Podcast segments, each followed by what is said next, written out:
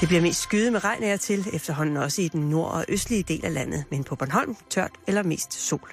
Temperaturer op mellem seks og elleve grader. Du lytter til Radio fireogtyve syv, Danmarks nyheds- og debatradio.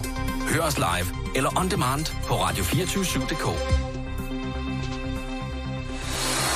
Velkommen i Bæltestedet med Jan Elhøj og Simon Juhl.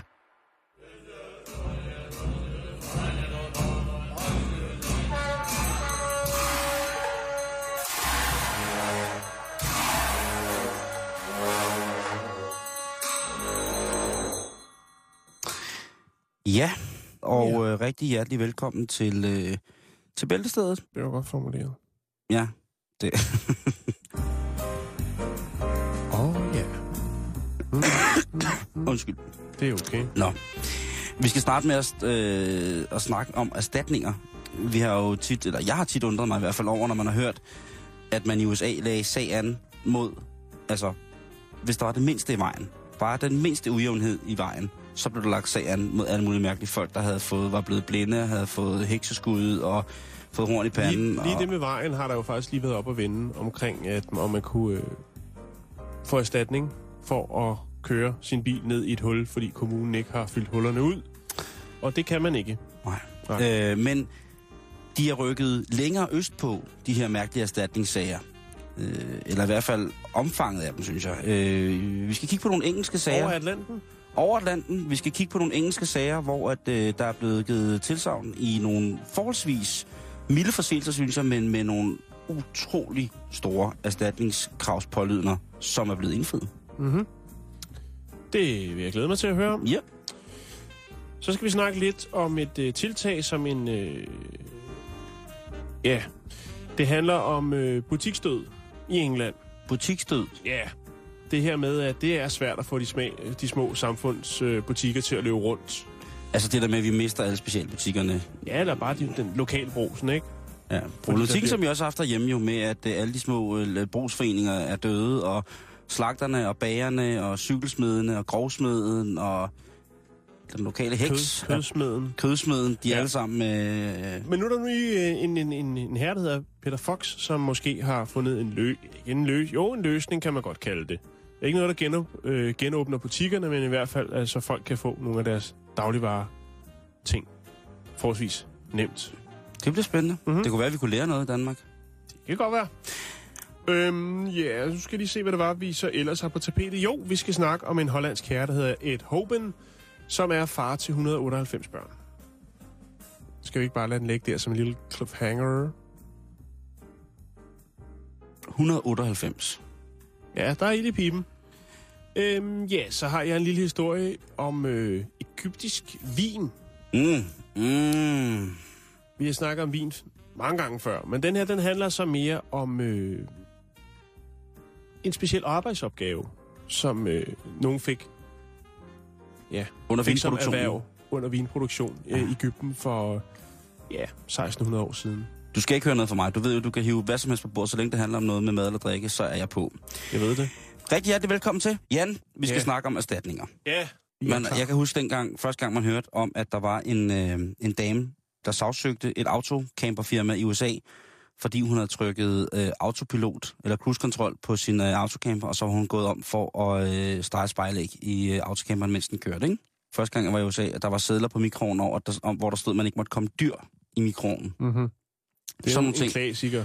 Hvor, at, hvor at, man, at de lægger sagen, fordi at nu havde de jo altså, var de kommet til at komme deres landskildpadde ind i den meget, meget store mikron, og havde givet den øh, et par minutter ved, øh, ved fuld skrald, og så de så åbnede den, så lå der bare et, øh, et smykkeskrin med rosiner indeni.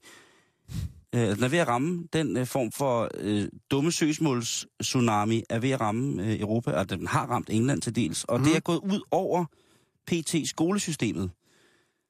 Man har jo set nogle sager i U S A, hvor at lærere jo bare under en antydning af, at de kunne have gjort noget forkert, eller løftet hånden over for børnene, eller på anden måde optrådt, havde haft en truende fremfærd, jo altså blevet fyret, og øh, forulempede børn har fået altså fuldstændig vanvittige ersta- summer i erstatning, mm. for lige præcis at blive forulempet. Eller hvad du plejer at sige, svigertort.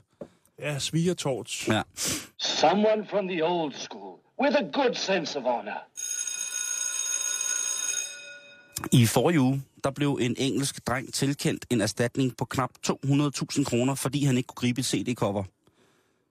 Der var okay. en lærer, som havde, øh, havde valgt at tænke, den her knægt, han kan altså godt øh, gribe det her C D-cover, for det plejer han at kunne. Ja. Det kunne han så ikke lige den dag. Og så ramte han med de her gamle C D-cover. Jeg ved godt, det snart er en sækker blot, men man, hvis man kan huske dem, de her gamle C D-cover, så var de, så var de jo firkantede, og så de helt første, det var sådan, de her, de havde hård kant, ikke? Og der er en af de her hjørner rammer, altså den søde lille dreng, der sidder og skal gribe til C D-cover. Ja. Øh, han, han fumler den. Den laver en lille flænge i hans pande. Så han har resten af livet. Han har den der flænge, og det er også noget, der kommer til at gå ind øh, i forhold til udmålingen af, hvad hedder det, erstatningssum. Han øh, får, øh, bliver sendt på hospitalet, hvor de øh, limer ham. Værre var det ikke. Nej. Og så får han en plaster på. Det skal jo gå ud over lægeren. Det er jo klart, at, øh, at barnet ikke kan gribe stenen. Så... Øh, barnets forældre bliver jo forrygt over det her, og de har jo læst alle mulige andre steder, at lige så snart der sker noget med lille øh, Vilfred, så kan hele verden stå på stikker for at øh, komme den svageste til gode. Og det sker mm. så også her. Først og fremmest, så får han jo øh, en erstatning for, at øh, det nærmest har været en form for overgreb for læreren. Og kaste med, med C D'er. Mm. C D eller D V D-kopper. For det andet, så får han jo øh, erstatning for, at øh, han... kosmetisk er udfordret resten af sit liv, på grund af det her øh, næsten en centimeter lange lille ar, han kommer til at få i panden. Der er jo ingen børn, der... Det er nogensinde... jo en samtaleåbner jo. Det kan det godt være. Ja. Nå, jamen altså Harry Potter. Jeg siger det bare. Jeg siger det bare. Og så er der en anden ting, at øh, det var overlagt, den her skade. At øh, læreren bevidst har prøvet at skade den her lille dreng med at, ved at kaste med, med C D-kopperet. to hundrede tusind, det skal det være. En anden sag, der har kørt, det var, at en, en, læger skulle, øh, en engelsk læger har fået en erstatning på knap tre hundrede tusind kroner, fordi han fik sin hånd i klemme i et skab, da han tog nogle tallerkener. Han skulle række op i et skab, han nogle tallerkener til noget spisning. De har måske siddet på lærerværelset og skulle have madpakker. Der er gået en forbi skabet, og lige har set, at øh, hjørnet ikke ramte skulderen. Skabslågen er lukket. Vi taler ikke om inde ved selve skabsdørsryggen, altså den, hvor det gør rigtig nasser for fingrene i klemmen. Nej, nej. Vi taler om, at døren simpelthen lukkede ned over hans fingre. Sådan med det, der svarer til, jeg går stille og roligt forbi og går ind i skabsdøren, der lukker ned over dine fingre. Fart. Kraft. Hvad kaster, hvad kaster sådan en nasser i erstatning? tre hundrede tusind. tre hundrede tusind. Han havde øh, klemmelus jo. Ja. Og han havde en blå negl. Det er skrækkeligt. Øh, og han kunne, ikke, øh, han kunne simpelthen ikke komme på arbejde. Chef. Han kunne simpelthen ikke komme på arbejde, fordi han havde... Jo, det var, i, øh, altså, det var jo næsten i to uger, hvor han øh, ikke kunne bruge sin hånd. Nej, rigtigt. Så kunne han sidde derhjemme og købe handle på nettet for de tre hundrede tusind der. Lige præcis. Men øh, helt galt går det, da en, øh, da en mandlig lærer, han glider i øh, sådan en lille pose ketchup, sådan en man får nede på... Fastfood? Ja, fastfood ketchup, ikke? Og den glider han i, og han, han, det skal så lige her til siges, at han kommer faktisk til skade. Han slår øh, sit hoved, og øh, han slår sin skulder, og han er faktisk ukampdygtig i det, der minder om øh, næsten tre uger i skolen. Derefter, ja, så, har, øh, derefter så har han så øh, noget efterfølgende har noget hovedpine, som lærerne fastslår kan være en øh, migrænelignende tilstand, som han har erhvervet sig netop ved det her fald. Mm. Han har ikke haft nogen umiddelbare læsioner på hovedet ved faldet, okay. men øh, det kan jo sagtens give et ordentligt knæk. Det er jo en klassiker, den der med, at man har ondt i nakken, ikke? Ja. Han får det, der svarer til to komma tre millioner kroner i øh, erstatning for at glide den her ketchup-ting. Hvem udbetaler det? Eller hvem, hvem skal give ja. ham de penge? Og det er jo det, der så er ret vildt. Det er fordi, det er det engelske skolevæsen, der udbetaler de penge. Okay. Det er det engelske skolevæsens forsikringer, der udbetaler de her penge. Men de smider altså to komma tre millioner kroner af sig. Øh, Så sige, han, han er oppe og går i dag og arbejder fint øh, og har det godt, men han fik også lige to komma tre millioner. Han har været på ferie et par år, sikkert, for de penge. Jamen, han, han, han sagde jo, han, han gjorde det, han skulle, ikke? Han sagde, at jeg savner børnene. Efter tre ugers øh, sygdomsforløb øh, entrerer han ind på skolens område i en helt ny Rolls Royce. Lige præcis. Ja. Og træder ud kun i... Øh, og stiv nakke. I, helt stiv, sådan en nakke, hvad hedder sådan en uh, nakkestøtte? Nakkestøtte, ja. En na- nakkestøtte, og så bare pels. Alt i pels. Altså, jeg fatter det bare ikke. Altså, at... Hvorfor der ikke er bare nogen, der ligesom siger, prøv at høre, altså... Den kan du ikke redde hjem, den der. Nej. Se dig for. Det var ligesom øh, i, i sidste uge, hvor du fortalte om hende der, der havde, der havde skrevet øh, Ashley Madison, utroskabshjemmesides falske profiler. Profiler, ja. Og så derefter havde taget på ferie i Brasilien og lagt billeder op af sig selv, mens hun vandskuttede og stod på vandski og slog værmøller, eller hvad ja, det var, ikke? Selvom hun havde smadret sin arm og håndled på og sidde og oprette alle de fals- falske profiler. tyve millioner ville hun have erstatning. Øh, jeg skal nok vende til banen, og retssagen den har været der. Hvilket, øh, altså, hvis den bliver interessant. Jeg tror ikke, hun får de tyve. Men hermed en opfordring til at, øh, at, at, at sagsøge alle for alt. Jo. Det vil jeg sige. Det, det bliver jo også, ofte i U S A bliver det jo brugt som en trussel, jo. Hvis jo. man øh, føler sig forulæmpet på en eller anden måde, det kan bare være, en springer over i køen. Så lige så snart man siger, at jeg sagsøger dig, så bliver der strammet op. Men jeg ja. synes, det er lidt det er en, en trist øh, tendens, du ved, og alle har advokater, og, øh, men der er jo også virkelig, virkelig mange, der, der udnytter det. Ja, ja. Øh, for at få lidt ekstra penge i kassen. Ikke? Vi, har, ja. vi har snakket om det, det er jo, hvad det tre-fire måneder siden omkring øh, det, hvor øh, et ægtepar, som havde øh, snydt før, hvor så at øh, kvinden, hun er på øh, Taco Bell, tror jeg det er, og skal have chili con carne, og der finder hun sørme øh, spidsen af en, en, en finger ned i, hvilket så er en, som hendes mand har fået af en kollega, der har sædet den af øh, ved et uheld øh, på arbejdspladsen, og så tager han den hjem og fryser den ned. Og netop fordi han havde frosset den ned, så kunne man så analysere fingeren. Der var ikke nogen, der manglede en øh, finger på Taco Bell, men man kunne se, at den havde været frosset. Og det er ja. jo lidt mærkeligt, at en, øh, en, en fingerspids har været frosset i noget varm mad.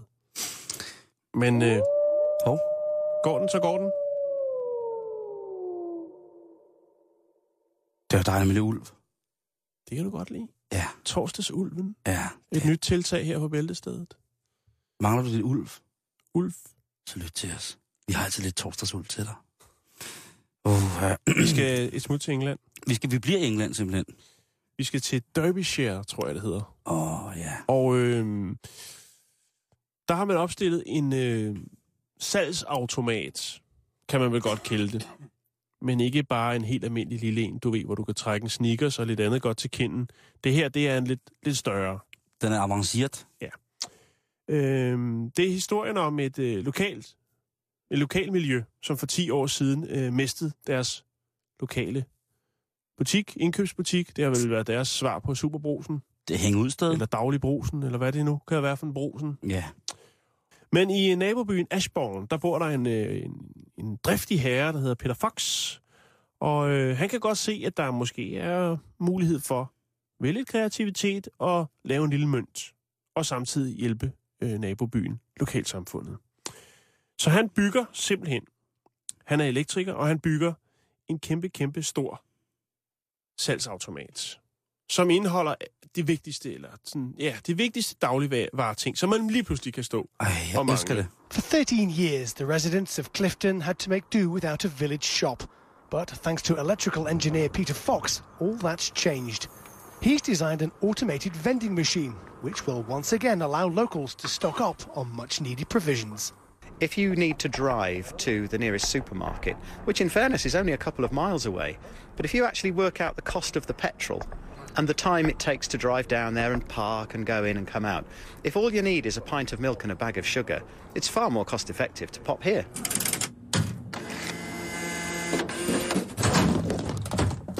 Vending machine hedder det jo. Yes. Og, og i den er der øh, melprodukter, der er vaskepulver, shampoo, et, du kan en, en, der købe en, en taske, hundemad og en hotdog, hvis det skulle være. Den har han så stillet op. Den sælger i alt firs produkter. Den står så der, hvor, øh, hvor, den, hvor den gamle købmandsbutik den var. Øh, på parkeringspladsen. Hvis man nu kommer til området, så, og man står og mangler vaskepulver eller andet, så siger jeg bare lige, at Øh, det er Derbyshire i England, og øh, det er på parkeringspladsen ved den lokale pub, som hedder The Cock Inn. Som hedder? The Cock Inn. Ja. Ja, ind med den. og øh, så er det altså der, man lige skal søge hen, hvis man nu sidder på vej på et roadtrip igennem England, og lige pludselig mangler hundemad, en øh, bæltetaske, en hotdog eller shampoo. Så er det der, det sker. Det er meget, meget F- Fikst lille tiltag, synes jeg er meget godt tænkt. Jeg vil lige lægge et billede op af den her maskine, som han øh, har været lidt, lidt kreativ omkring. Han har beklædt med lidt murstens Øh, tapet. Tapet, kan man vel godt kalde det, ja. Hvad er det mærkeligste, man har trukket i en automat i Danmark? Altså, mand eller, dengang... man eller os? Os. Ja. Må, hvad var tilstående? Jeg ved sgu ikke, hvad jeg har trukket en automat sidst. Jeg har nogle gange, når jeg har været... Øh, bevæget mig i det københavnske natteliv, hvilket en gang imellem sker, mm. måske en gang om året, eller to. Ja, så er det også. Så har jeg altid undret mig over, eller synes, det var sjovt, øh, de her sådan, forskellige maskiner, der er på toiletterne, på sådan nogle natklubber og sådan noget. Kondomer? Ja, og... Øh, tandbørster? Ja, alt den slags. Jeg må jo sige det som det er, at jeg har i tidehuset, jeg ynder at komme i en øh, biograf i København. En hæderkronet klassisk øh, pornobiograf på hjørnet af Ønslaggade og Vesterbrogade i København. En af de første med... Som ikke engang hedder Hawaii Bio. Men det er en anden snak. Du vil frem til Hawaii Bio. Den hed Hawaii Bio i mange år. Ja, ah, dejligt sted. Iskold fadøl og... Lange tasker. Og lang, lange krøllede øh, vafler. Nå. Nej, fokus, tilbage. Fokus, undskyld. Ja. Men nej, øh, en dagligvareautomat, det lyder ret vildt. Der er jo kommet det her tiltag med, at man jo øh, tit i mange supermarkeder kan scanne tingene selv. Ja. Vi vil helst ikke være i kontakt. Det sociale element, der hedder, at man skal øh, snakke med hinanden, når man står i kø, så fremdeles lige have en sludder, med en sladder, øh, eller sludder for en sladder med, øh, med den lokale indkøbsdame, den søde dame i kassen, eller søde herre i kassen. Lad mig sige det på den måde. Hvis man virkelig har brug for at snakke med nogen, så kan man altid opsøge den, hvor der står ny i job. Så er man sikker på, at så tager det lidt længere tid. Man kan konversere lidt længere tid. Ja. Det er øh, bare et lille råd, hvis man nu føler sådan. Og, øh, og mange, øh, mange handler slet ikke mere. De handler på nettet, øh, ja. Hvilket jo også er øh, utrolig nemt. Lad os da bare hylde det. Men øh, der går jo unægtigt noget. Jeg kan huske dengang, at man var ude at handle, øh, når man var lille. Hvor ens forældre mødte nogen, de kendte, ikke? Man synes, det var det mest irriterende i hele verden. Men der kommer alligevel en form for socialisering ud af det. At folk stod lige så stille og snakkede med hinanden, mens de købte ind, eller man mødte hinanden i køen nede i supermarkedet, eller sådan nogle ting og sager. Det sker heldigvis stadigvæk for, for mange, men mulighederne og chancerne for at øh, ikke vil være en del af lige præcis det sociale aspekt at købe ind, forsvinder jo. Jeg tror, at man, øh, man, øh, man, man kommer til at glemme lidt det der ved, ved at købe ind. Men jeg kan ikke undsige mig at sige, at hvis der var en indkøbsautomat, så vil jeg bruge den, fordi jeg synes, automater er så sindssygt mm. cool. Det kommer selvfølgelig an på, hvad, hvad, hvad det ender med, at man kan trække i automater, ikke? Jo. Oh. Er der bilautomaten? Det er lavet som en, en promotion joke på øh, en reklame for Smartcar, ja. den, den lille fikse bil. Der mm. lavede man den faktisk, hvor man satte den op øh, i sådan nogle store formater, som sådan en trækkeautomat, hvor man så kunne putte penge i, eller køre kortet igennem, og så kunne du...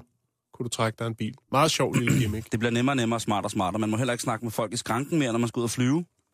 Der skal man også øh, hele tiden lave en self-check ind. Og det er jo et eller andet sted sådan et, et miskmask af, hvad synes man er bedst, hvad er, hvad er nemmest, hvad er hurtigst, hvad fungerer. Det er en anden snak. Jeg synes, vi skal lade den ligge her. Det fordi snak. Nu kan jeg mærke, nu øh, bevæger vi os ud i øh, gammelsurmand punktum d k. Alt var bedre i gamle dage, og der er nogen, der laver et arbejde. Eller ikke udført ordentligt, det ved jeg ikke. Nå, vi lader den ligge der. Det, det bare... sagde jeg bestemt ikke. Nej, men øh, nu pynter jeg på sagerne. Det får det hele til at lyde meget bedre. Hvad er det, der går ned med papegøjerne? Ja, den her er lidt trist, men den ender faktisk meget godt. Vi havde jo for er det en måned siden øh, den her historie omkring en indisk papegøje, som opklarede et mord. Ja. Øh, og det her handler faktisk også lidt om et øh, dødsfald, dog ikke et mord. Nå. Det er en naturlig årsager. Øhm, men det er altså, han er, mm. altså, det er en historie om en, en mand. Og tungt, en... hvordan du kan blande vores kæledyr ind altid i sådan nogle skæbnesvangre historier. Jo, men det er fordi, de rammer mig lige i hjertekuglen. Ja, det er historien om en øh, papegøje, som er nødt til at leve sit liv. I hvert fald tre år af sit øh, yes. seksogtyve-årige papegøjeliv i en garage. De, altså, der er sådan en papegøje, de kan blive hundrede år gamle. Ja, det er rigtigt. Ah. Nå, men i hvert fald så øh, er der det her ægtepar. Konen, hun går hen og dør af naturlige årsager, og manden får så en ny kæreste. Ja. Det er selvfølgelig klart, at... Øh, livet går videre. Men måske ikke helt for papegøjen, som hedder Roy. I hvert fald så øh, kalder den stadigvæk på den kvinde, som ikke er i huset mere. Og det er selvfølgelig noget, der skaber lidt splid i den nye stiftede familie. Når dagdødes kones navn bliver råbt ud i tide og utide, ah. mens den nye dame render rundt og spiller op til dans, ikke? Nej, nej. Så hver gang hun prøver på et eller andet, så starter papegøjen. Ja, lige præcis. Hun hed så Sarah. Sarah. Sarah. Lige præcis. Og øh, ja, manden ved jo ikke rigtig lige, hvordan han skal greje det her. Den her problemstilling. Han kunne jo knippe papegøjen ind, sådan hold kæft. Okay,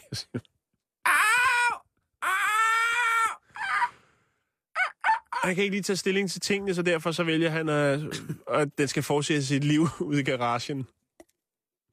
Og øh, ja, der tilbringer det altså tre år, indtil ligesom nogen, der får nys om det her.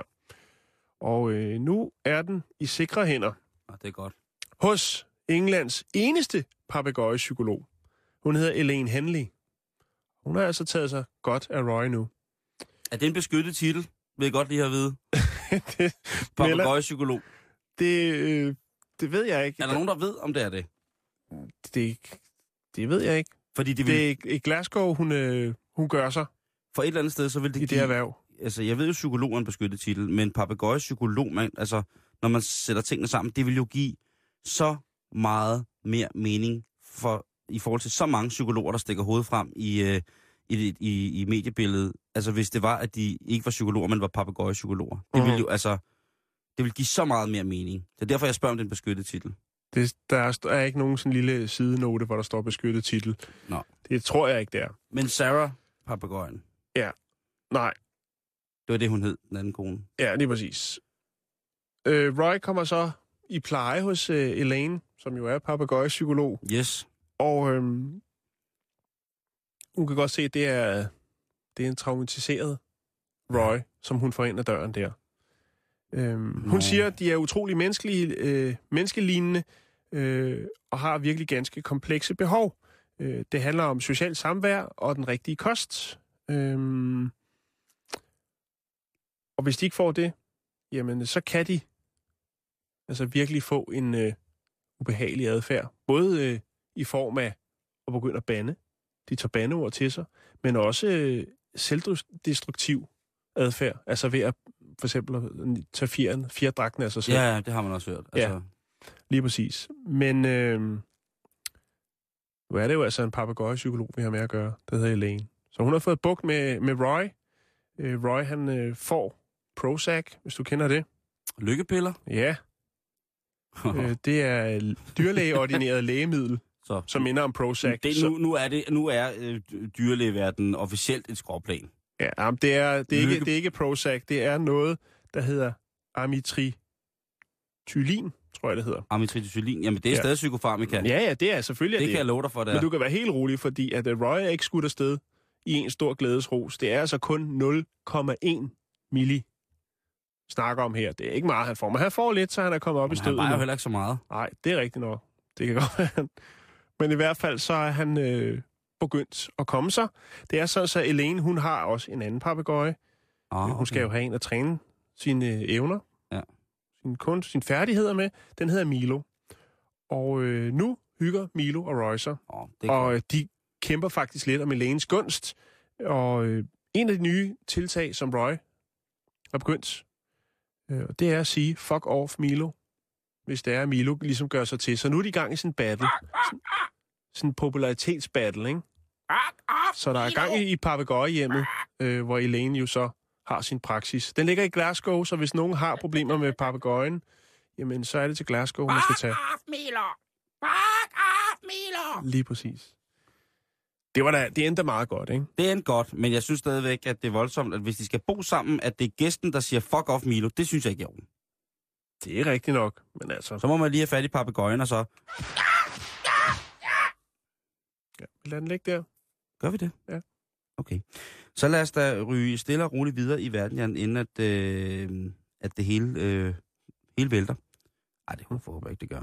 Men det viser sig nu, at øh, for to generationer siden, der fik danskerne nemlig næsten kun børn med, vores, med partner fra lokalområdet, Jan. Ja.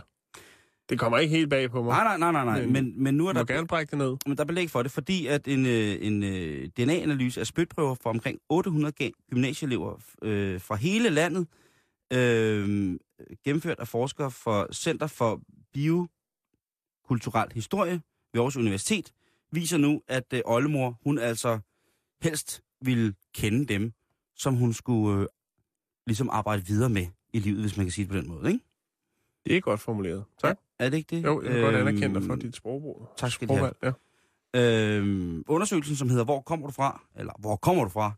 Øh, den viser, at gymnasieelevernes bedste oldeforældre, de ikke sådan tog væk for, og, altså, de skulle ikke, de havde ikke en udlængsel, øh, mm. som indeholdt andet end udlængsel. Altså det, de handlede de, lokalt. De handlede lokalt, øh, købte lokalt, slagtede lokalt, de gjorde det hele lokalis. Det må man jo et eller andet sted tage hatten af for. Der er så også sikkert fra to generationer øh, siden, måske heller ikke været de samme muligheder for at transportere sig frem og tilbage til hinanden, og det er jo, øh, hvem, vil, hvem vil gå, altså... Arh, det nu gå så langt. Også, ja, lige præcis, fordi nu skal jeg passe på, man siger, fordi, ja. Som vi også har snakket om øh, her i programmet tidligere, det er jo et blødt program, det er mandag, og du snakker om hjertekuglen, så siger jeg, jamen, der er jo heller ikke de ting, som man ikke vil gøre for kærlighed. Vil man gå fyrre kilometer i modvind og mørke igennem en tåget, giftig mose, for at få lov til bare at røre personen, man elskers kind, eller se hende, eller ham, danse i stearinlysets, i vetlyset, fedtlyset skær, ja, selvfølgelig vil man det. Sådan er det. Sådan er det jo. Mm-hmm. Og øh, hvad hedder det? Men, men det har åbenbart øh, været forbeholdt øh, forfattere og øh, hvad hedder det? Folk, der i, i kunne skrive og har nedfældet samtiden. Det har åbenbart været dem forbeholdt den øh, intellektuelle, den litterære overklasse. Det har åbenbart været deres øh, lod i livet og skulle savne på afstand. Fordi ganske ja. normale mennesker, de er bare gået hen og banket på. På den anden dør siger, ja, kunne det være, at, at Jens han kunne komme med til bal nede ved kæret i aften? Jeg vil så gerne have ham med. Og så har jeg sagt, nej, fordi vi lever i atten hundrede til slutningen af attenhundredetallet, og her der man ikke bøsser. Nå, ja, og så... Og så må, man, så må det have været og banket på, på en anden dør og sagt,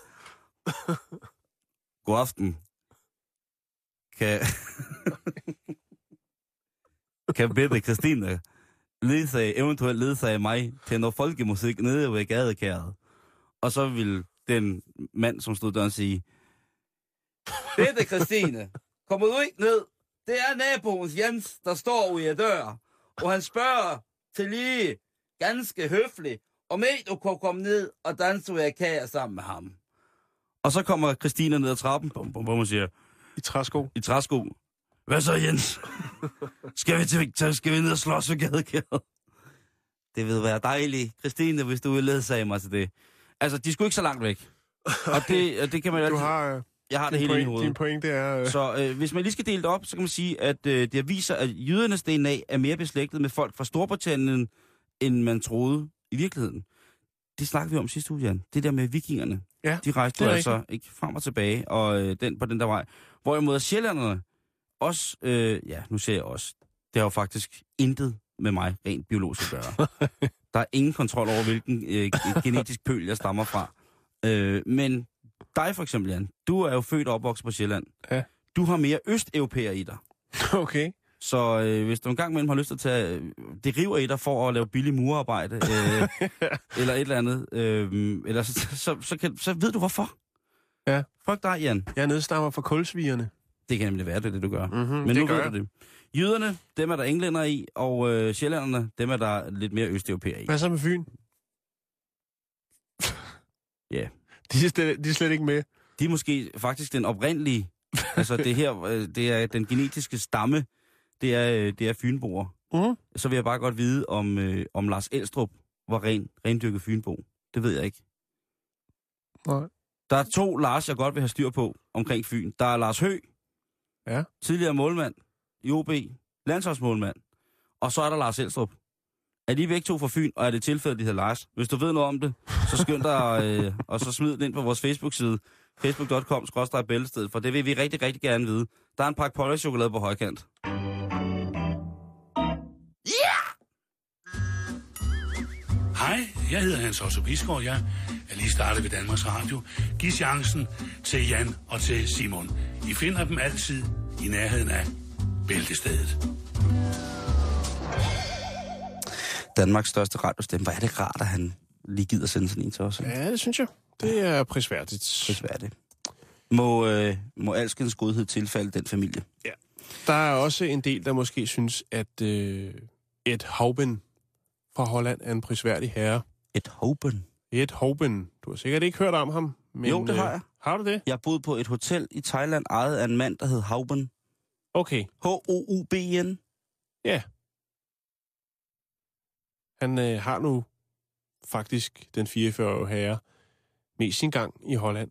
Ja, det er nok ikke, det er nok ikke et sammenfald. Hvad handler det om, Jan? Jamen, det handler om en øh, fireogfyrre-årig herre, som måske har rekorden i at være den, der har doneret flest børn. Hvis man kan sige det på den måde. Små Hva, børn. Hvad for noget? Ja, små børn. Du er helt... Doneret, altså som i sperm? Ja. Han øh, er måske ikke den helt almindelige far, kan man jo godt sige. Men i hvert fald så... Øh, han er sæddonor, det er det, du prøver for. for... Ja, jeg kæler lidt for den her, ikke? Som man siger. otteoghalvfems børn har han øh, doneret til barnløse par. Og det har han gjort på en periode øh, over tolv år. Det startede i to tusind og to, øh, hvor han kontaktede en øh, lokal fertilitetsklinik i Holland. Og øh, ja, nu er der gået fem år, eller tolv år, undskyld, og otteoghalvfems børn øh, har han øh, ja, været med til at bygge. Men nu udvider han butikken. Fordi selvom han er fireogfyrre år, så er der stadigvæk godt gang i raketten. Du er der fri bar. Der er, er fri happy bar. Hour. Ja. Nu må jeg godt øh, tilbyde en gratis service, øh, nemlig at have sex, dyrke sex med kvinder og par, øh, der ønsker at få et barn. Så det er noget med, at farmand han kan sidde og skamme sig over hjørnet, mens at øh, mor bliver rullet. Ed Houben, han øh, lukker op for, for hanerne. Nej, det er det, forfærdeligt. Ja, det, hvor er det dog en sørgelig, sørgelig, sørgelig slutning på et ellers virkelig... hjerte, varmt og velment øh, menneskes stykke arbejde men, til, men til trængende far. Men altså, tolv år på klinikken, ikke? Han må jo have, altså, jo. et stamkort, ikke? Hej, så er jeg her igen. Nu tænker han, nu skal der også falde lidt min vej. Øh, og så, så nu tænker han, nu øh, udvider vi butikken, nu skal der være mulighed for, at, øh, og han har sin egen hjemmeside, det skal man jo have, når man øh, tilbyder den slags. Jeg der tror en, ikke bare, det er for at få... Der er en succesrate, kan han garantere, på firs procent hos Houben. Det er nemlig sådan så, at øh, alt under tyve millioner i skuddet, hvis du har under det, så er det ikke godt nok. Og han er altså op på, øh, på hundrede millioner per skud. Så sædkvaliteten er i top hos Ed Houben. Det er faktisk ikke mere end et par uger siden, at et øh, amerikansk ægtepar kontaktede ham. Øh, efter flere år at have knoklet med at få det til at lykkes. Både i udlandet, men også i England og ja, Holland, for den sags skyld. Ja, put den der på. Det så valgte der... de altså at kontakte Ed Houben. Et halvt år senere, så tager de over til Ed Houben. De opholder sig hos Ed i otte dage. Og Ed og konen, de sover sammen, kan man vel sige, fire gange. Og efter ti års forsøg, hvor de har prøvet at blive gravide, altså det er par, jamen, så skulle der bot øh, fire gange til hos Ed, så øh, var der gevinst. Så han kan jo unægteligt et eller andet. Du kender jo flere og flere mennesker i, i, i vores alder, ikke? Øh, i, den, øh, I den kedelige ende af de tredive og den smukke, smukke start på de fyrre, ikke? Som knokler med at få unger, og igen og igen bliver hævet ind til det ene og det andet, der kan være alt muligt vejen. Og øh, nogen, i nogle tilfælde kræver det jo, at, at den kvindelige del... bliver skudt op på hormoner og alle mulige andre ting, og at mm. man nærmest altså skal, skal løbe rundt på, på klokken og skulle kunne øh, hvad hedder det, sende sin ufødte, stå på hænder. Stå på hænder og sende sine ufødte børn ned i en petriskål, ikke? Jo. Og så igen skulle det, skal det smøres op i trunden, inden at det er for sent. Jamen, der er så mange ting, og jo, folk jo. kæmper, kæmper, kæmper. Så et eller andet sted, hvis man kan tage ned til et Houben, Øh, ja, og, øh, Holland. Og, øh, hvis man kan tage til Nederlands ned til Edward Houben, og så øh, få et skud af den helt gode. Oh, men jeg vil, som far ville jeg fandme synes, det var mærkeligt, hvis, hvis det lige var det valg. Altså. Det er også vildt, at han, han går så meget op i det. Allerede der ringer der alarm, øh, nogle alarmklokker, ikke? At han ved, at han har et hundrede og otteoghalvfems børn. Nej, otteoghalvfems, undskyld. Nå, okay, så otteoghalvfems, bare, okay. Ja. Det er stadig, det er stadig på, på den forkerte grænse, synes jeg, hvor mange børn et menneske skal have, ikke? Jo. Nu har han det selvfølgelig med, med, med, med flere forskellige. Gud bedre det, hvis han har fået otteoghalvfems med... Jo. Med, det er over en periode på tolv år. Ja, ja. Jo, jo, selvfølgelig. Øh, men, men stadigvæk, at bare det, han holder styr på det. Hvis jeg øh, var i en fysisk tilstand, hvor jeg kunne øh, dele mine øh, dråber af tempeljuice ud... Mm. så vil jeg da ikke gå og, og, og tænke på, hvad hedder det, hvem det var, og hvor mange, der, der fik noget ud af det. Jeg vil da bare være glad for at kunne hjælpe på den der måde. Jeg synes, det er mærkeligt, at han holder, holder styr på det. Det er ikke sted ham til hovedet. Altså, når han har fået udleveret sit spermiogram, som det hedder, og der så står, at øh, der er hundrede, hundrede, slag, hundrede millioner slag i bøssen, når han skyder raketten af, øh, så kan det godt være, det sted ham lidt til hovedet. Han siger selv, at øh, han prøver at holde følelser udenfra øh, så meget, som det er muligt, når han ligesom er i gang med denne her. Øh, og det er jo selvfølgelig lige det der med at finde balancen mellem at have følelser. Der skal jo også lidt til, ligesom for at mm. øh, lille Ed er klar til dans. Jo, jo. Øhm... Men hvis, han nu, hvis der nu kommer sådan en amerikansk ægtepar ned, og han moser hende fire gange, ikke? Ja. Hvad hedder det? Så, øh... som du dog kan sige det. Jamen, jeg er en... Øh, ja. jeg, du ved det jo også godt. Jeg er en form for fyrste inden for romantik. Øhm... at, ja. at det der... Det der altså, de ligger der og roder. Hvad snakker man om? Øh... Jo, og sidder på... manden på den anden side af væggen og... Altså, skal, høre, øh... ja, lige præcis... Skal han, skal han komme ind? Kan, kan, kan lille Edvard kun komme op og stå, hvis det er, at, at store Edvard står i, i høje hæle og med en hvid fjerboer, ikke? Eller hvad, hvad, hvad skal der til? For det kan jeg også godt... Jeg kunne godt forestille mig, at det bliver et, et ret monotont stykke arbejde, og det også kan ødelægge noget af Eds seksualitet, ved at han, ved at han ligesom skal lave alle de her bestigninger. Altså, hvis man nogensinde har set sådan en avlshængst øh, direkte i øjnene, efter han ottende gang er blevet, blevet drænet for, hestens, for hengstens mm. øh, hellige dråber, ikke? Altså, er du galt, det siger det? Han er helt fjern i øjnene, ikke? Og selvom han måske, øh, øh, øh, hans, hans hjerneaktivitet i forhold til nydelsescenter er, er primalt i forhold til, til hvad vi mennesker vil, vil mm. have med at gøre, så er det bare, jeg synes, det er meget, at han... Øh, at han... han føler måske, at han er, nu skal han have lidt igen, ikke? Nu har han altså siddet i Gogge Suite øh, to nul fire i tolv år og hævet i øh, skinkesømmet. Så det er helt gasblå, ikke? Og nu ja, tænker jeg, ja, ja, nu vil jeg altså også... Der må finde en løsning. Der må findes en noget, som... Altså...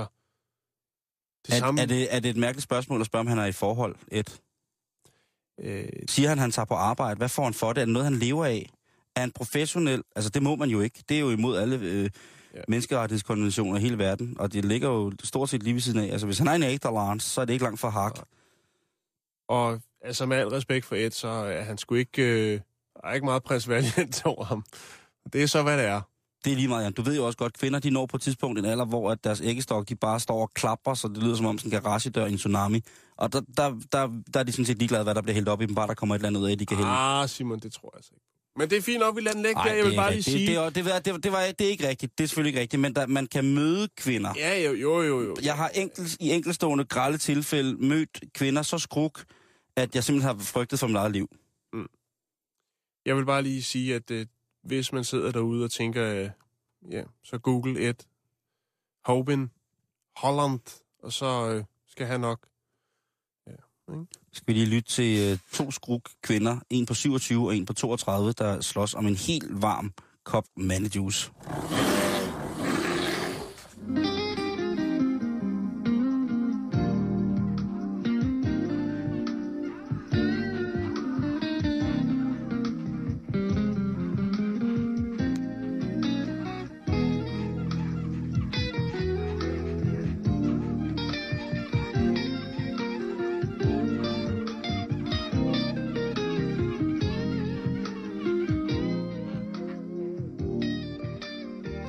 Så skal vi vist... Nu skal, nu bliver, nu skal nu, den hives lidt op, nu skal, nu skal, nu, nu skal, vi, lige nu, nu skal op, vi blive glade igen. Ja, op til navlen. Op til navlen igen. Du ved jo, hvordan det er, når vi sidder og arbejder, Simon. Lige pludselig så sidder man ude på de dybeste afkroge af internettet og finder nogle små, øh, sjove, underfundige eller skræmmende historier. Det er sandheden, Jan. Det er sandheden. Den her synes jeg faktisk er sød.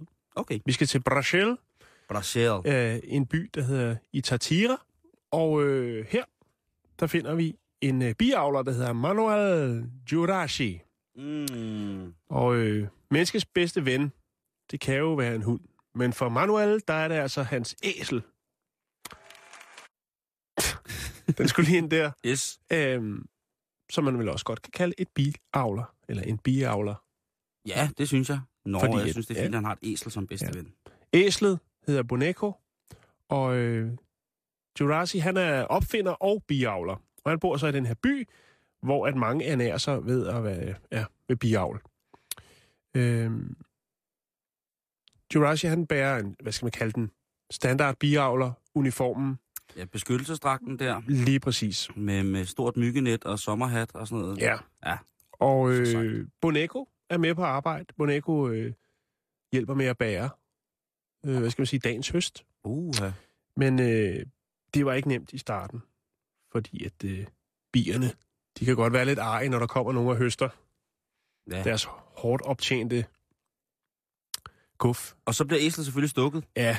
Nå. Så derfor så øh, måtte Jurashi jo øh, tænke lidt, t- lidt kreativt, og har simpelthen lavet et skræddersyet, et biavler, øh, uni- en biavleruniform til Boneco. Til sit æsel? Ja. Jeg kan lige lægge det op på vores. Han har lavet, øh, og det er pimpen. Det er, og det er også problemløsningen. Ja, Boneco er glad, kan du høre. Ja, den er, den klarer den. Øhm, der er omkring, i den her by er der omkring et hundrede og tyve biavler. Og øh, de har selvfølgelig set, at øh, der er altså noget ved den fidus med lige at, at smide øh, sådan en fin uniform, biavleruniform på, øh, på sit æsel, fordi at øh, Boneco og øh, Jurashi, de, øh, de skovler altså honning ind. Okay. Fordi at øh, de andre, de bærer det manuelt på ryggen, når de er ude og, og høste. Og øh, æslet. Det, det, det, det er ja, så, det, det er big pimpin, det der. Ja. Det er big pimpin at give sit æ og, og, og, og custom sy et, øh, et biavler, en beskyttelsesdragt, mm. så han kan, altså det er jo også, for, men det er jo også altså, en glimrende forretningssans, ikke? Jo. Se, prøv at det se. Det er problemknusning øh, af den helt korrekte. Prøv at se, øh, hvor, hvor langt det er nået. Ja. Her, øh, lige ind i dansk radio er historien endt. Undskyld, er historien endt. Og nu vil alle folk have fat i brasiliansk honning. Æselbåret brasiliansk honning. Du kan lige godt, præcis. Du kan godt se, at den allerede er klar på nogle, øh, nogle af de mange virkelig dygtige øh, brasilianske kokke, der er her i Danmark. Du kan godt se, at øh, den er på vej nu, ikke? Jo. Æselbåret øh, økologisk brasiliansk honning. Præcis. Hans design er jo blevet bemærket af lokalbefolkningen, altså konkurrenterne, de andre biavler, men også af sammenslutningen af brasilianske honningavler. Oh. Eller producenter, ikke? Jeg de, tror... de tænker, det der, det ser godt ud. Det skal vi også have fat i. Øh, og han har altså fået blevet tilbudt om at designe en, hvad skal man sige, en endnu finere uniform til æslerne. Øh, og Manuel, han overvejer det her tilbud, men insisterer altså også på, at det ikke kun er dragten, der gør det her til en succes, men det er også det hårde arbejde, som Manuel og Boneco, de udfører ja, ja, ja, ja. hver dag for at få honningen i kassen. Jeg ved ikke, Simon, om du er på nettet derovre, så kan du lige hilse på Boneco. Og oh, ligger den simpelthen på verdens vores Facebook sejeste nu? Biavler i æsel. Ja, det ser fint ud. Jeg er øh, lynende hurtig til at kigge på. Hold kæft, det er sejt. Ja. Åh, oh, den ser, den ser jo vild ud. Det er selvfølgelig klart grundet øh, de økonomiske udfordringer, som der kan være. Det kan være at være øh, brasiliansk øh, honningleverandør, at det selvfølgelig er lidt intimistisk. Men jeg synes, det ser fint ud, og Boneco trives, trives godt med det. Og kommer, kommer der reales ind i kassen? Det tror jeg nok, der gør. Så hey, altså, hvad var der, den hed? Bejo? Bujo? Manuel. Manuel. Manuel. Manuel, han, han fyrer den, øh, fyrer den altså af øh, mm. for æslet. Så lad os lige... Øh, Lad, lad, lad, os, lad æslet give et shout-out til sig selv på sin mandag, ikke? Jo.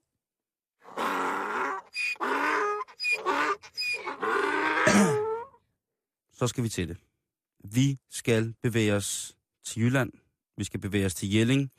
Og vi skal bevæge os ned til de to smukke sten. Jellingstenene. Mm. De to runesten. Ja. Øh, Jelling-monumenterne, kald det, hvad du vil.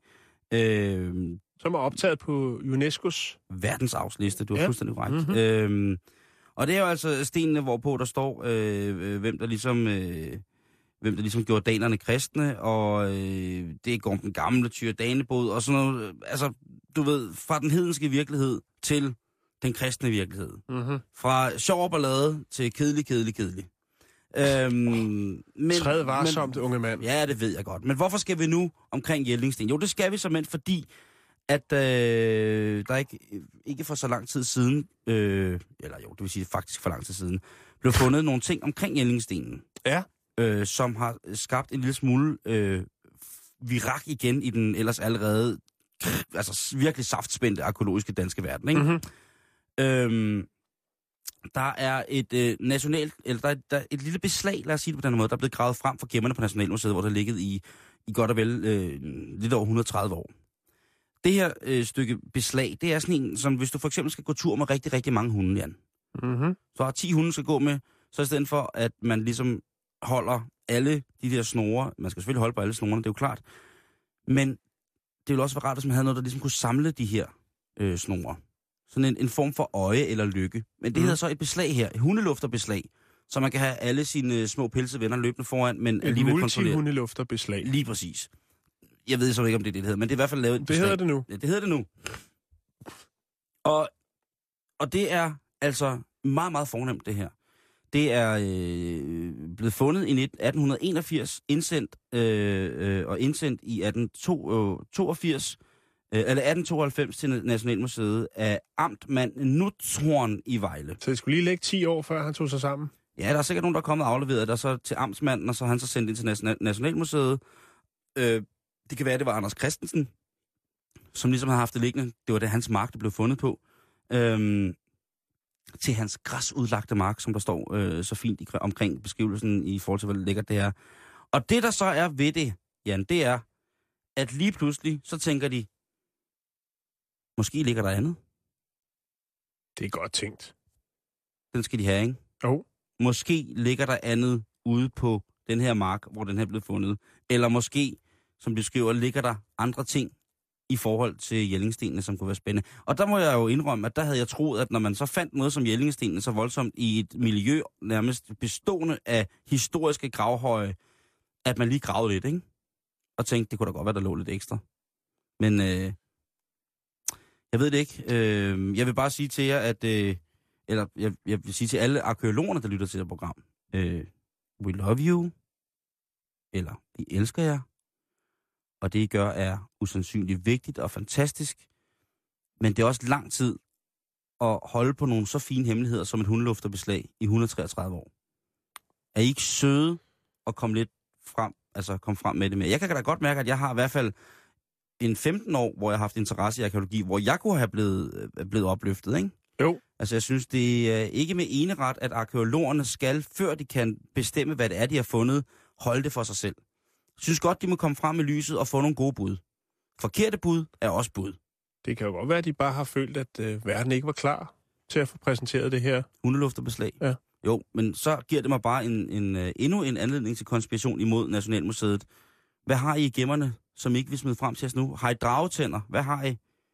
Har I den første danske vampyr i glas? Gider I godt at fortælle mig det?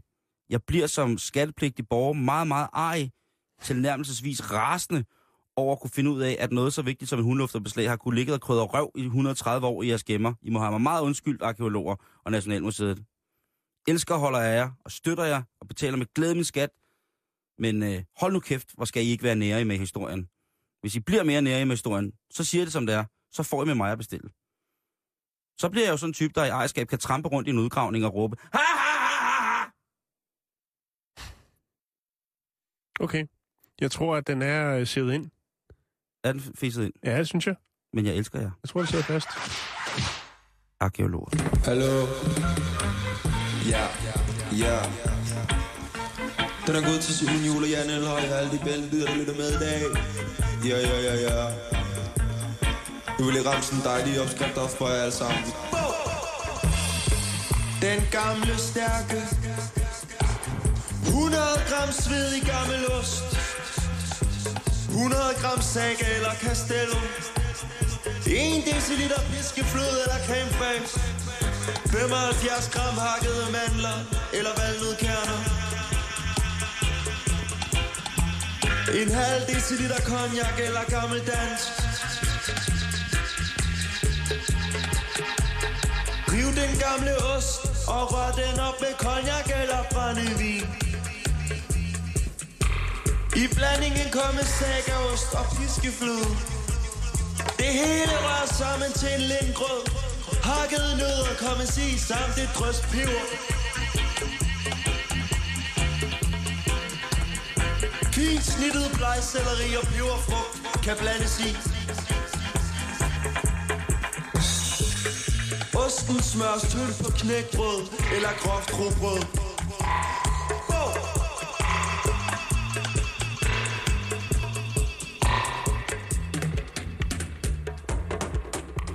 Vi skal lige have lidt om vin. Ja, det skal vi. Har du en lille, lille en, på, en, en, som vi kan slå lande blødt på? Men lige en lille en. Ja, jeg synes, vi har været godt og langt nede under Bæltestedet og roet rundt. Hvad mener du? De vitale dele. Hvad Nå. Mener du? Det kan jeg slet der, hvor du snakker. Jo, vi... Så snak for mig, det der. Vi skal smutte til Ægypten. Man har fundet en gammel ansættelseskontrakt, øh, som lød mellem en, en gårdejer og en vagt. Mm. Det viser sig nemlig, at øh, i de gode gamle dage, der, øh, der brugte man altså øh, vagter til at øh, vogte den gyldne droge. Ja, vinmarkerne. Det var meget eftertragtet øh, dengang også. Den ægyptiske vin. Ja. Yeah. Øh, ja. Yeah. Lad os bare kalde den det. Ja. Øhm, bevogtning af vinmarker, øh, altså for mere end seksten hundrede år siden, der man fundet den her ansættelseskontrakt, og den viser, at det bestemt ikke var nogen nem opgave at ligesom vogte øh, de her druer om natten. Øh, det var et, et ret hårdt arbejde, som krævede meget, fordi det var sådan som om, at altså, står beskrevet som, at man skulle være på pletten hele tiden. Det var særligt i højsæsonen fra juli til september, at øh, altså det tidspunkt, hvor man høstede, at der var rift om bærene, mm. eller druerne. De høstemodende druer, det var ja. dem, fingrene ville have, eller, øh, ja. folk ville have fingrene i. Og øh, faktisk så er man er begyndt at, at rode lidt i sådan nogle, hvad skal man sige... Analerne? Lidt, øh, lidt, lidt, lidt øh, papirer, der fortæller noget om den tid. Papyrus. For almindelige mennesker. Ja. Øhm, det som man med, med, omkring det her med de her øh, drogetyverier, som man godt kan kalde det, har også fundet vej ind i poesien, så der har virkelig været noget om det. Et vers i den, rom, af den romerske digter Catullus, Catullus, mm. Catullus, øhm, der siger han, en gift kvinde skal være overvåget... Oh, undskyld, Catullus! Catullus, han skriver, i sit romerske digt, skriver han, en kvinde skal være overvåget mere omhyggeligt end, end de mørkeste druer. Wow. Ja, den er tung. Men det viser også bare, at der har været noget om snakken. Det at være drogevagt i Ægypten, det har været en hård chance. De ja. har høvlet ind for at nappe til, til druerne for at... Ja, for at få den søde nektar? Ja, lige præcis. Det er godt nok vildt. Ja. Tænker, at det også bare inden vinen er, er lavet, ikke? Man ville tænke, at hvis man var en smart... Det kan også være, fordi de tænkte, at gud, hvad smager, hvad, hvad, det smager, deres vin smager godt, vi kan lave det bedre selv, men vi skal bruge deres druer, ikke? Jo. Jeg tænker meget på, hvad, hvad årstal snakker vi? Er der et, et årstal på her? Er det før Kristi? Er det... Jeg tænker bare på, hvor vi var herhjemme dengang. M- m- mere end det, det, altså, den er dateret omkring øh, seksten hundrede år tilbage. Ja, okay. Ja, så det, det er en rum tid siden. Ja, det må man have lov til at ja. mene. Jeg tænker bare på seksten hundrede år tilbage. Jamen, altså, hvad lavede vi omkring øh, tre hundrede herhjemme i Danmark, ikke? Jeg ved ikke, havde vi formfuldt sprog? Jeg er ikke sikker. Øh, hvad, blev, hvad, hvad vogtede vi her? Mjød. jeg, ved. jeg ved det ikke, vel? Jeg ved det. Sten og buske. ja. Og vi vidste engang, det skulle vogtes om. Stenalderkosten blev vogtet. Ja, men det var ikke. Thomas Rode, han stod med helt øh, stiv harpun et eller andet sted i, i bjørneskind. Jo. I en, en grævlingemuffedis. Det har selvfølgelig taget noget tid at, at knække ligesom betydningen af den her ansættelseskontrakt, men det er faktisk ikke så lang tid siden, at man fandt øh, fragmenter af noget papyrus, øh, som gav et sjældent indblik i øh, hverdagen i det ægyptiske liv for øh, almen mennesker. Eller almen og almen, kan man jo sige så meget som vel. Ja, ja. Der var snakke om øh, ægyptiske soldater, øh, som var udstationeret i øh, Ungarn for atten hundrede år siden. Okay. Og endnu ældre fund for eksempel opdagede øh, noget, som var en dagbog, som var fire tusind fem hundrede år gammel, som var fra en tjenestemand, som øh, styrede, øh, hvad skal man sige, opførelsen af den store pyramide. Wow. Så der, der har man haft... Øh, jamen, altså, men du... ikke nogen tegninger om, hvordan de har bygget nej, det. Nej, bare, du ved, så piskede jeg her, og så piskede jeg ja, noget af den dur. Så man begyndte at grave lidt i, skal man sige, almene menneskers... Øh, hvad man, man ligesom har kunne suge op der, for at danne et billede. Fordi det er selvfølgelig klart, at når det er Ægypten... og det gamle Grækenland, så er det nogle helt andre ting, nemlig de helt store begivenheder, som øh, trækker interessen. Nu er man altså begyndt at bruge tid på at oversætte, hvad skal man sige, papyrus og fragmenter øh, fra des lignende. Det, de, har, de har haft et, et, et, et, et fuldendt altså skriftsprog, ikke, så de kunne skrive, sidde med hieroglyffer eller hvad det skulle, ikke? Og mm. i, i Danmark, altså der har vi malet med en stor pind, har vi malet en meget, meget grim okse i en hule eller et eller andet, ikke? Altså det, det er helt vildt, ikke? Ja. Men jeg synes, det var en fantastisk lille historie. Det synes jeg, det er mega sejt, og det er jo... Øh, jamen, var det dog, var det dog vidunderligt, at, øh, at dengang, Jan, ja. at vi stadigvæk gik foroverbøjet og rodede efter madrester i vores egen afføring. Skovbær? Ikke? Jo. Der fik ægypterne fibernet. Tusind tak for, at I lyttede med. Der er nyheder lige om lidt. Lykke jer. Du lytter til Radio fireogtyve syv. Om lidt er der nyheder.